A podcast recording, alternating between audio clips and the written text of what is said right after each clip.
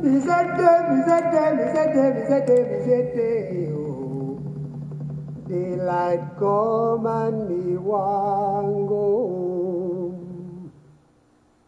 Work all night and a drink a rum. Daylight come and me want go. Stack banana till the morning come.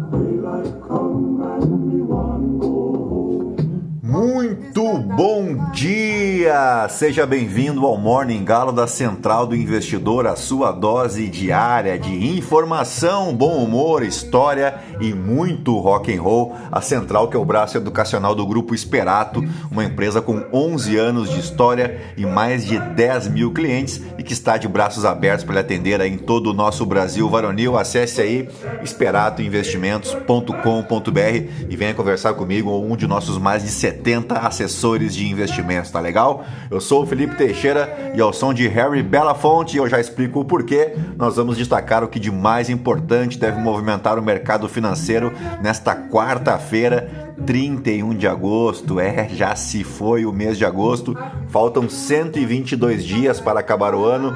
32 dias para as eleições de outubro, 7 dias para a independência do Brasil e 81 dias para a abertura da Copa do Mundo no Catar. Six foot, seven foot,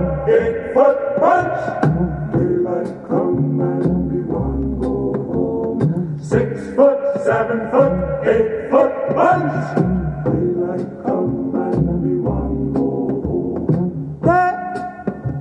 Day, oh. Muito bem, são 5 horas e 4 minutos, 15 graus aqui em Itapema e hoje é dia da independência de Trinidad e Tobago, que já foi uma colônia espanhola desde a chegada de um tal de Cristóvão Colombo, isso em 1498, e tudo ia indo muito bueno até que em 1797 os ingleses se apoderaram da belíssima ilha caribenha, deram um chute nas nádegas dos espanhóis, mas como eram britânicos, eles primeiro disseram please, né? Bom, a abolição definitiva da escravidão em Trinidad e Tobago foi em 1838 50 anos antes aqui do nosso Bananistão, um negócio assim fantástico, né?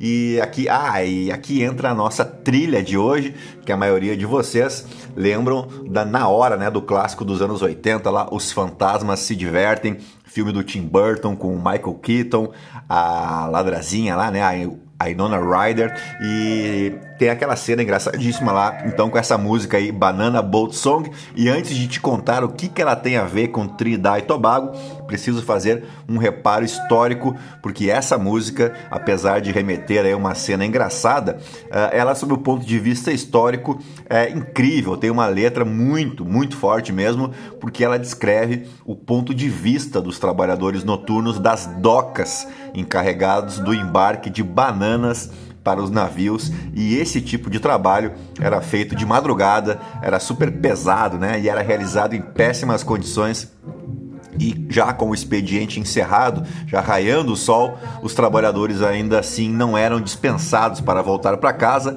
então eles tinham de esperar é, que se fizesse o cálculo do seu pagamento. Muito provavelmente, pelo que a letra dá a entender, esse pagamento era definido pelo número de caixas que o trabalhador carregava ou empilhava e tal. Uh, joga aí no Google que eu tenho certeza que tu vai se amarrar.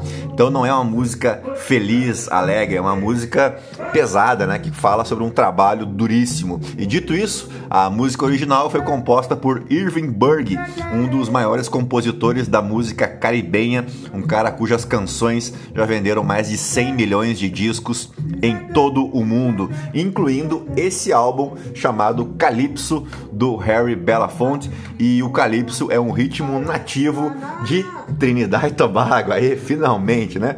O Calypso, inclusive, rivaliza muito com o reggae jamaicano.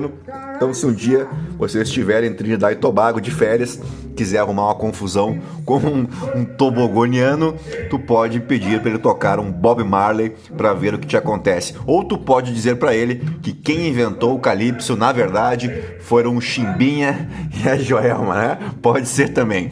Bueno, por fim, Trinidad e Tobago obteve a sua independência em 1962 tornando-se posteriormente uma república em 1976 e ao contrário do que acontece aí com a maioria dos países anglófonos do Caribe, né?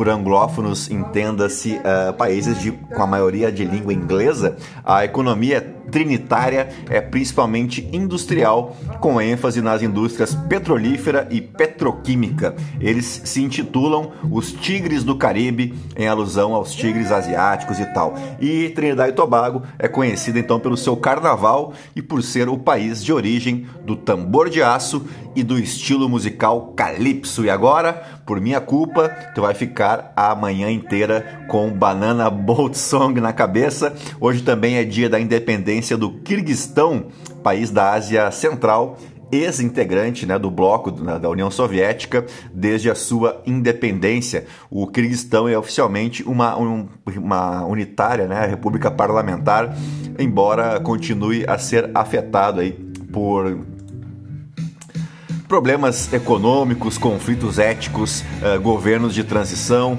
crises políticas. Uh, isso te lembra alguma coisa? Acho que sim, né? Mas falando sério, uh, falando, já que falamos da União Soviética, morreu ontem um cara que ainda nunca tinha morrido, né? O Mikhail Gorbachev, o último presidente da finada União Soviética. E a bem da verdade, imagina o tamanho da encrenca de tentar reformar, reconstruir a União Soviética lá no final dos anos 80. Nem o MacGyver, né? Quem dirá o Gorbachev, que bem que tentou, né? Inclusive lá com a perestroika, é, que quer dizer justamente reconstrução, é, ainda que aqui no Brasil tivesse um outro sinônimo, é, o Gorbachev entendeu naquele momento que ele devia aliviar os gastos militares e iniciar, por exemplo, a desocupação soviética do Afeganistão, mas acima de tudo, ele assumiu um compromisso de não mais interferência nos outros países chamados comunistas, um acordo que ele fez junto com os Estados Unidos, ficou conhecido lá como o Acordo Sinatra, mas tecnicamente uh, esses países chamados comunistas eram socialistas, na verdade, né? Bem, o que, que tu acha que aconteceu com um cara que disse para um dos maiores exércitos do mundo o seguinte: Olha, camaradas, tá tudo muito bem, tudo muito bom, mas realmente, realmente eu vou ter que apertar a guaiaca e muitos dos senhores, por gentileza, peguem o seu pijaminha e rá, ré, ri, rua. É claro que teve golpe, né, meu? Mas bem mais que isso. Uh, teve muitos problemas para o Mikhail Gorbachev, ele chegou a ser sequestrado, precisou o Boris Yeltsin lá libertar ele. O fato é que o Gorbachev é uma figura icônica do século XX, especialmente aqui no Ocidente, onde ele tem ainda alguma moral, mas lá na Rússia ele é visto pela ampla maioria como um cara frouxo, né? Um, o legítimo bunda mole aqui no Brasil. Vamos adiante, hoje é Dia Internacional do Blog, aqui no Brasil é dia do celíaco, a galera aquela que é intolerante à lactose, né, que quando come uma pizza, por exemplo, meu Deus, né, pois a doença celíaca é causada por uma reação do organismo ao glúten. E o que é o glúten, você me pergunta? É um conjunto de proteínas presentes no trigo e em outros cereais, como o centeio e a cevada. Pô, daí é duro, né? Também é dia do nutricionista, que é o profissional de saúde que desenvolve ações no âmbito da atenção dietética ou segurança alimentar destinadas tanto a um indivíduo como a um grupo populacional. Aqui no Brasil, para ser capacitado a ser um nutricionista, o profissional deve ter graduação no curso de nutrição em instituições de ensino super, superior autorizadas pelo MEC. Então tem que ter diploma, né, meu? Porque se tu não tiver diploma, tu vai acabar virando é político. Aí também uh, tem que estar regularmente inscrito no Conselho Regional de Nutricionistas, o CRN, de sua respectiva jurisdição. Também é dia do samba rock nome dado a um gênero musical e a um estilo de dança, ambos com origens aqui no Brasil na década de 50. Como gênero musical, uh, que tiveram mais destaques aí nessas décadas de 50, 60 e 70, a gente pode citar como principais expoentes aí do estilo, claro, Jorge Benjor, mas também o Erasmo Carlos, Bebeto e o Clube do Balanço, entre outros. A dança une os movimentos do rockabilly com o gingado típico brasileiro, com o nosso jeito de sambar, né? Uh, também aniversário da cidade de Itapipoca, no Ceará, aniversário da cidade de Berlândia, rapaz, lá em Minas Gerais, município mais populoso da região lá do Triângulo Mineiro, fica ali na fronteira, né? Próxima com São Paulo uh, São Paulo, Mato Grosso e Goiás, né? E é o segundo, a segundo município mais populoso do estado e o quarto município mais populoso do interior do Brasil. Então não é, não é pequena coisa não a tal da Berlândia. Então um grande abraço aí para os amigos, os moradores de Uberlândia que estão ligados aqui no nosso Morning Galo. Também é aniversário da cidade de Trindade, em Goiás, Itaí, em São Paulo e Bom Jesus da Lapa, na Bahia. Ufa, quanta coisa, né? Agora sim, depois de embevecer vocês com tanto conhecimento, vamos direto ao que interessa. Mas antes, se você gosta do nosso conteúdo, compartilhe com um amigo, uma amiga. Descobri um negócio revolucionário aqui no Spotify, que é o sininho, né? Sininho das notificações que nem eu tinha clicado. Então você pode também clicar no sininho. Imagino que isso ajude a gente em alguma coisa. Afinal de contas, onde mais você aprende sobre o Kirguistão, o samba rock, a doença celíaca e o verdadeiro calypso. Só aqui, né? Então você pode me seguir também no Instagram, no Felipe ST e aproveitar que por enquanto é de graça, hein? Porque um dia, como diria Humberto Gessinger, eu nasci para ser arrogante, só me falta o dinheiro, né? E é isso aí, gentalha, vamos operar.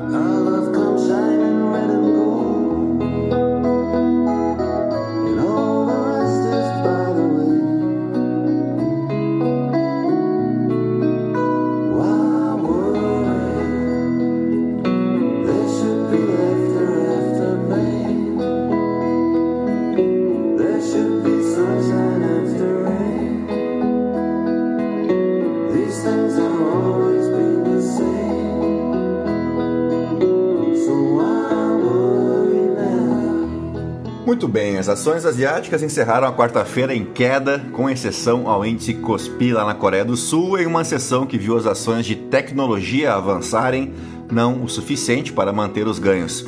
Em Hong Kong, a gigante dos veículos elétricos, a ou a Build Your Dreams, despencou depois que a Berkshire Hathaway, do aniversariante de ontem, né, Warren Buffett, reduzir a sua participação na companhia. Os investidores avaliam os dados chineses mais recentes que indicam que a atividade fabril encolheu pelo segundo mês. A falta de energia, a crise no setor imobiliário e os surtos de Covid-19 seguem cobrando seu preço por lá. As empresas de tecnologia também lideram os ganhos na Europa, enquanto as ações ligadas à energia operam em queda. A inflação francesa diminuiu mais do que o esperado, aliviando um pouco a pressão sobre o Banco Central Europeu à medida que crescem os pedidos por ações mais agressivas. Falando nisso, os futuros dos Estados Unidos apontam para o terreno positivo depois que as ações atingiram a mínima do mês nesta terça-feira em Wall Street. Dados robustos da demanda por mão de obra e da confiança do consumidor contribuíram para as suspeitas dos investidores em relação a uma necessidade de aumentos mais agressivos das taxas de juros para combater a inflação.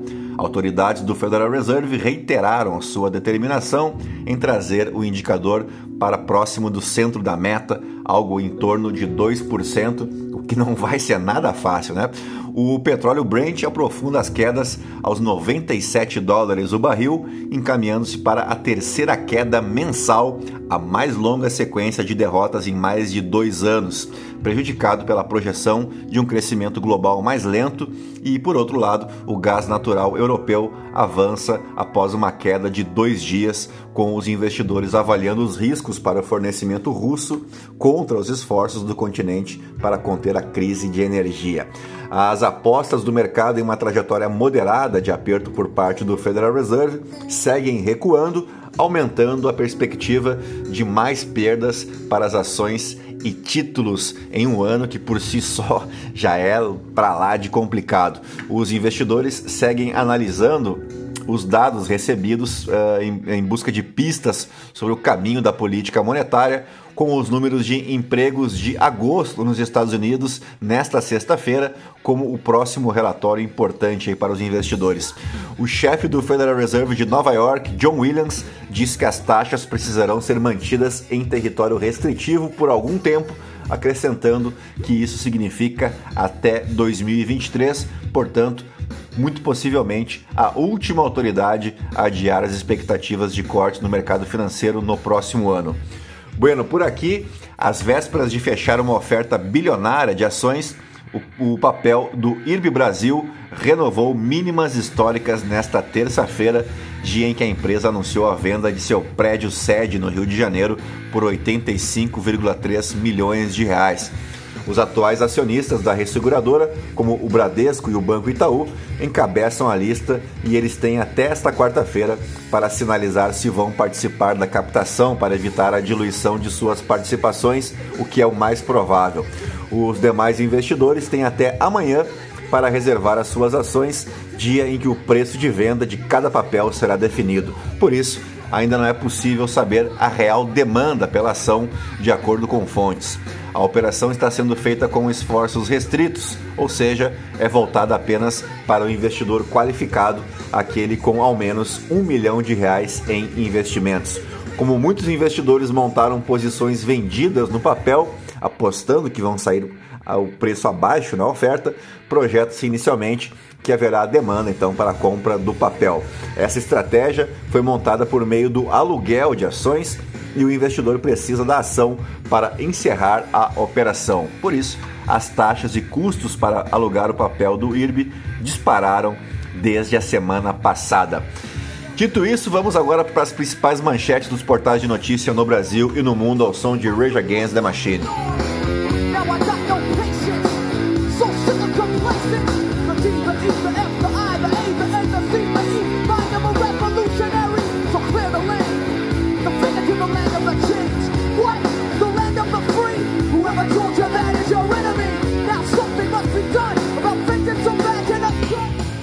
Muito bem, começamos pelo Estadão. Pesquisa Genial Quest. Lula tem 44 e Bolsonaro 32% das intenções de voto. Polícia Federal não pediu a Moraes quebra de sigilo bancário de empresários bolsonaristas. Pô, careca, daí fica difícil, né? Coluna William Vac, Gorbachev tentou reformar sistema irreformável na União Soviética. Simone Tebet vai à justiça para tirar do ar propaganda de Bolsonaro com Michele. Cientistas descobrem planeta que é coberto por água fora do sistema solar. Bolsonaro não vetou o orçamento secreto. Entenda como funciona o esquema. Uh, destaque aqui para a derrota do Palmeiras ontem para o Atlético Paranaense no primeiro jogo das semifinais da Libertadores da América, jogo disputado em Curitiba. Bolsonaro sobre compra de imóveis com dinheiro vivo. Qual é o problema? São só 55 imóveis né, em 30 anos comprados na bucha. Líder do governo sugere a Sérgio Moro manter distância de Bolsonaro em agenda no Paraná. Se é que o Sérgio Moro ainda não percebeu, a família Bolsonaro não anda lá muito afim não é, dessa aproximação. IPEC São Paulo, Haddad lidera com 32, Tarcísio tem 17 e Rodrigo Garcia 10%. TSE proíbe o porte de armas perto de sessões eleitorais no dia da votação. É falso que Vera Magalhães receba de governo de São Paulo, do São, São Paulo 500 mil reais por ano. Inclusive tivemos um membro do canal da Vizir no Telegram compartilhando essa notícia que veio dele, né? O pastor, o homem da família, o cristão fervoroso Silas Malafaia, que inventou essa fake news ontem em seu Twitter. Uh, vamos adiante, vamos para a Folha de São Paulo. Emenda de Lira banca obra em via que leva a fazendas dele em Alagoas. Deputado indicou recursos usados pela Codevasp em pavimentação. Parlamentar critica questionamentos sobre o projeto. Que maravilha, né? Investimento chinês no Brasil triplica em 2021 e tornará país principal destino de aportes. Pesquisa Quest, Lula tem 44 contra 32% de Bolsonaro no primeiro turno. Na simulação de segundo turno, petista tem 51 contra 37% do atual presidente. Romeu Zema resiste a Bolsozema e adota neutralidade por reeleição em Minas Gerais. Gorbachev se formou comunista e morreu social-democrata, diz pesquisador. Documentário da BBC sobre Bolsonaro aposta em didatismo e esquece Sérgio Moro. Partido de Tarcísio repassa 625 mil a campanha de acusada de elo com PCC. Livro de Ricardo Couto narra a primeira campanha presidencial de Lula na eleição de 89. Departamento de Justiça vê obstrução em operação de busca em mansão de Trump, o que surpreende um total de zero pessoas, né? Vamos para o valor econômico. Por unanimidade, TSE proíbe porte de armas no local de votação nas eleições. Ex-líder da União Soviética, Mikhail Gorbachev, morre aos 91 anos. Funcionários da CEMIG e empresários são investigados por fraude. Setor de saúde estima custo adicional de 36 bilhões de reais com novos pisos salariais. Bolsonaro diz não haver problema em comprar, em comprar imóvel com dinheiro vivo. Polícia Federal diz não ter encontrado crimes de Jair Renan Bolsonaro.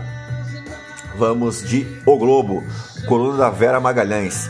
Presidente chega a setembro com poucos cartuchos e sem sinal de bala de prata. Já coluna do Hélio Gaspari, Bolsonaro fala e age como se a campanha fosse a de 2018. Coluna do Bernardo Melo Franco, Lula precisa dizer o que vai fazer e não os ministérios que vai criar. Governo entrega hoje ao Congresso texto sem espaço para promessas de campanha de Bolsonaro.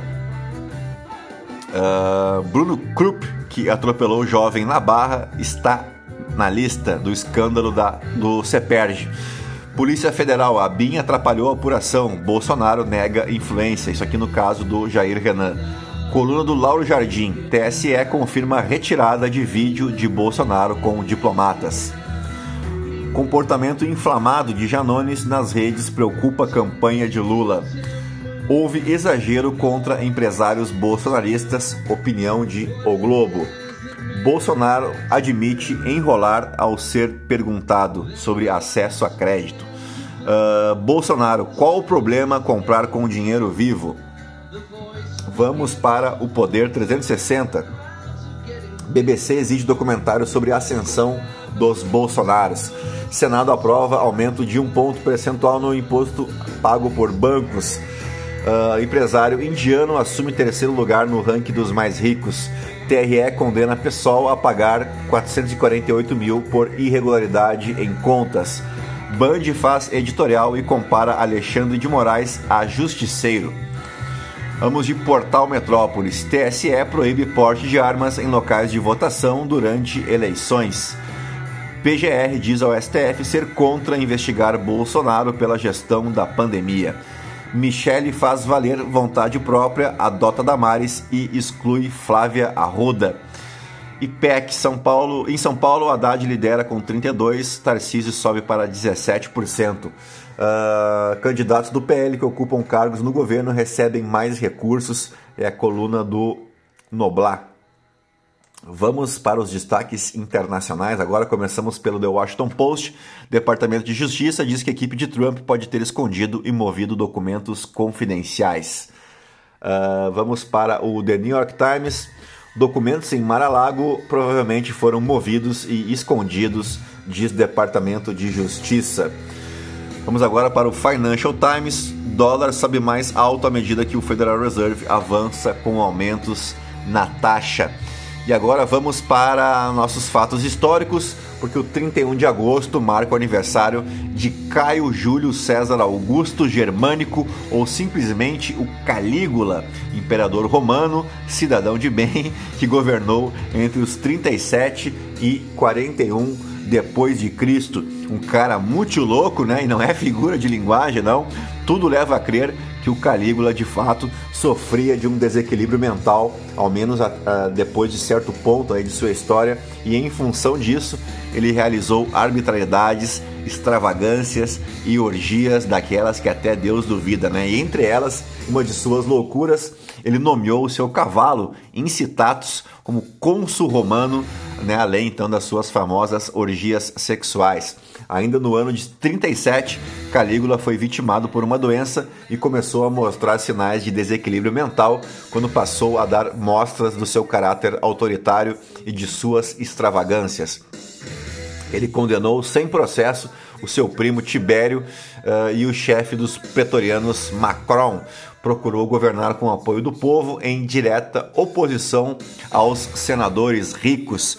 Os cofres do Império Romano se esvaziaram rapidamente para pagar as tropas e custear as festinhas do Calígula. Ele se viu obrigado a aumentar demasiadamente os impostos e ordenou a, a execução, por diferentes motivos, dos romanos mais ricos para ficar com os seus bens, um negócio assim bem democrático, né? Ele era obcecado pelo poder e pela religião do Egito. Considerou-se inclusive uma divindade e mandou colocar suas estátuas em vários templos, entre eles o Templo de Jerusalém. Ele também difundiu o culto egípcio da deusa Isis. Diversas conspirações foram tramadas contra ele, que acabou assassinado por oficiais da guarda pretoriana em Roma no dia 24 de fevereiro de 41 depois de Cristo. No mesmo dia de sua morte, seu tio Cláudio foi declarado imperador pelos próprios pretorianos. Também aniversariava em 31 de agosto Jackson do Pandeiro, nome artístico de José Gomes Filho, cantor, compositor e multi-instrumentista brasileiro, também conhecido como o Rei do Ritmo. Nos fatos históricos, em um 31 de agosto de 1763, era transferida a capital do estado, ah, aqui no Brasil, de Salvador para o Rio de Janeiro. Até esse ano, 1763, quando houve a mudança de capital, Salvador era considerada uma cidade mais moderna e mais equipada do que o Rio de Janeiro, mas a descoberta do ouro e o consequente risco de contrabando exigia, entre aspas, né, uma capital mais perto da mina, no caso das Minas Gerais. Eu digo exigia porque é claro que os caras estavam de olho mesmo é no recolhimento dos impostos. Quer ver só? Quando Salvador era capital, a principal atividade econômica explorada aqui no Brasil era o cultivo da cana-de-açúcar, especialmente no Nordeste fazia todo sentido para o controle da coroa portuguesa manter uma unidade administrativa próxima a toda essa produção. Porém, a situação mudou com a descoberta do ouro em Minas Gerais. E aí parece que o jogo virou, não é mesmo? Com a notícia do ouro, diversas ações foram tomadas para garantir que Portugal lucrasse o mais rápido possível com a produção aurífera. Entre elas, a mudança então da capital para o Rio de Janeiro que se manteve como capital até 1960, você sabe, quando da inauguração de Brasília. Vamos para o ano de 1939, quando a Alemanha nazista forjava um ataque de bandeira falsa, é uma fake news, na estação de rádio Gleiwitz, criando uma desculpa perfeita para atacar a Polônia no dia seguinte, o que de fato aconteceu, iniciando assim a Segunda Guerra Mundial na Europa. Hitler desprezava a cláusula do Tratado de Versalhes, estabelecida em 1919, que concedia à Polônia o chamado Corredor Polonês, daí vem a expressão, e era uma faixa de terra que dava aos poloneses acesso ao mar e à cidade livre de Danzig, pois isolava a Alemanha de seu território da Prússia Oriental. Portanto, Hitler insistia que a Polônia devolvesse o que era, na sua visão, propriedade alemã. Diante dessa inflexibilidade do governo polonês, no verão daquele ano, 1939, Hitler já estava fabricando o seu pretexto para pôr em prática um plano de bandeira falsa. Ele iniciou uma campanha midiática internacional alegando que a Alemanha estava sendo vítima de agressão polonesa, usando reportagens falsas sobre os cidadãos alemães que viviam no país estarem sofrendo tortura. O mais importante de seus planos, porém, estava planejado para acontecer na cidade de Gleiwitz, perto da fronteira da Alemanha com a Polônia, onde os nazistas interviriam em uma transmissão de rádio para enviar uma declaração de nacionalismo extremo polonês com a intenção de despertar um sentimento de opressão nos alemães com a ameaça de uma possível guerra. Os nazistas precisaram pensar em tudo para que a ação parecesse o mais genuíno possível. Para isso, eles drogaram e fuzilaram prisioneiros do campo de concentração de Dachau, esmagaram os seus rostos para impossibilitar a identificação, vestiram-lhes como uniformes do exército polonês para que se passassem por rebeldes poloneses e implantaram folhas de pagamentos em seus bolsos. Eles ainda assassinaram com uma injeção letal um agricultor alemão chamado Franziszek Honiok, de 43 anos, que já havia sido preso pela Gestapo e era conhecido por ser simpatizante dos poloneses. Eles atiraram no homem para parecer que ele havia participado do ataque. Tudo isso serviu como provas que foram apresentadas às entidades internacionais e à imprensa como justificativa para o ataque alemão. Para missões daquele tipo, Heydrich usava o agente Alfred Naujoks, um dos assassinos mais gabaritados do Esquadrão de Ações Especiais do Partido Nazista. Em 31 de agosto de 1939, às 20 horas, Naujoks e mais sete militares da SS, disfarçados de poloneses, invadiram a estação de transmissão de rádio de Gleiwitz. Enquanto eles espancavam quase até a morte a equipe alemã para que tudo parecesse autêntico, Naujoks anunciou no microfone que a estação estava em mãos polonesas. Até hoje é incerto o conteúdo exato da mensagem, porém ela deixava claro o suposto repúdio dos poloneses aos alemães. Na manhã de 1 de setembro de 1939, do Palácio de Reichstag, Hitler fez um discurso sobre os três incidentes graves ocorridos na fronteira com a Polônia, anunciando então a tão esperada guerra contra o país. O Fallweiss, plano estratégico de invasão contra a Polônia, aconteceu no mesmo dia. Enquanto Hitler falava, as tropas do Partido Nazista, em tanques de guerra, colocavam em ação a Operação Tannenberg e invadiam o território polonês, assassinando quem estivesse pela frente. No fim de outubro daquele ano, cerca de, de 20 mil poloneses tinham sido mortos. Em janeiro de 1940, estima-se que 42 mil pessoas, entre crianças e adultos, foram dizimadas pelos nazistas. Mas tudo bem, porque aqui no Brasil, por exemplo, nós temos pessoas muito influentes que defendem que fake news não é crime, já que não está prevista na Constituição de 1988 e tem trouxa que acredita, tá ok? Bom, vamos pro ano de 1997 agora, quando a princesa Diana, a princesa de Gales, e seu companheiro Dodi Al-Fayed e o motorista Henry Paul morriam em um acidente de carro em Paris, em um túnel lá e tal, né? E aquilo ali chocou o mundo inteiro. O funeral dela foi um dos mais acompanhados de toda a história. E assim nós fechamos o nosso Morning Galo de hoje, mais comprido que trova de galo, né? De gago. E agradecendo, demais aí aos 11.565 ouvintes espalhados em 32 países mundo afora. Aproveita aí, se possível, para seguir a gente ativar o sininho e deixar as tuas cinco estrelas. E se possível também responda a enquete de hoje, que eu tô com ideia aí de fazer um, uma série de cortes para o nosso Morning Galo não ficar tão longo. A gente pode separar aí por recortes, tá bom? Então opina aí o que, que você acha dessa ideia e eu volto amanhã com mais uma edição do nosso Morning Galo. A todos um bom dia, fiquem na companhia de Silverchair. Tchau, fui!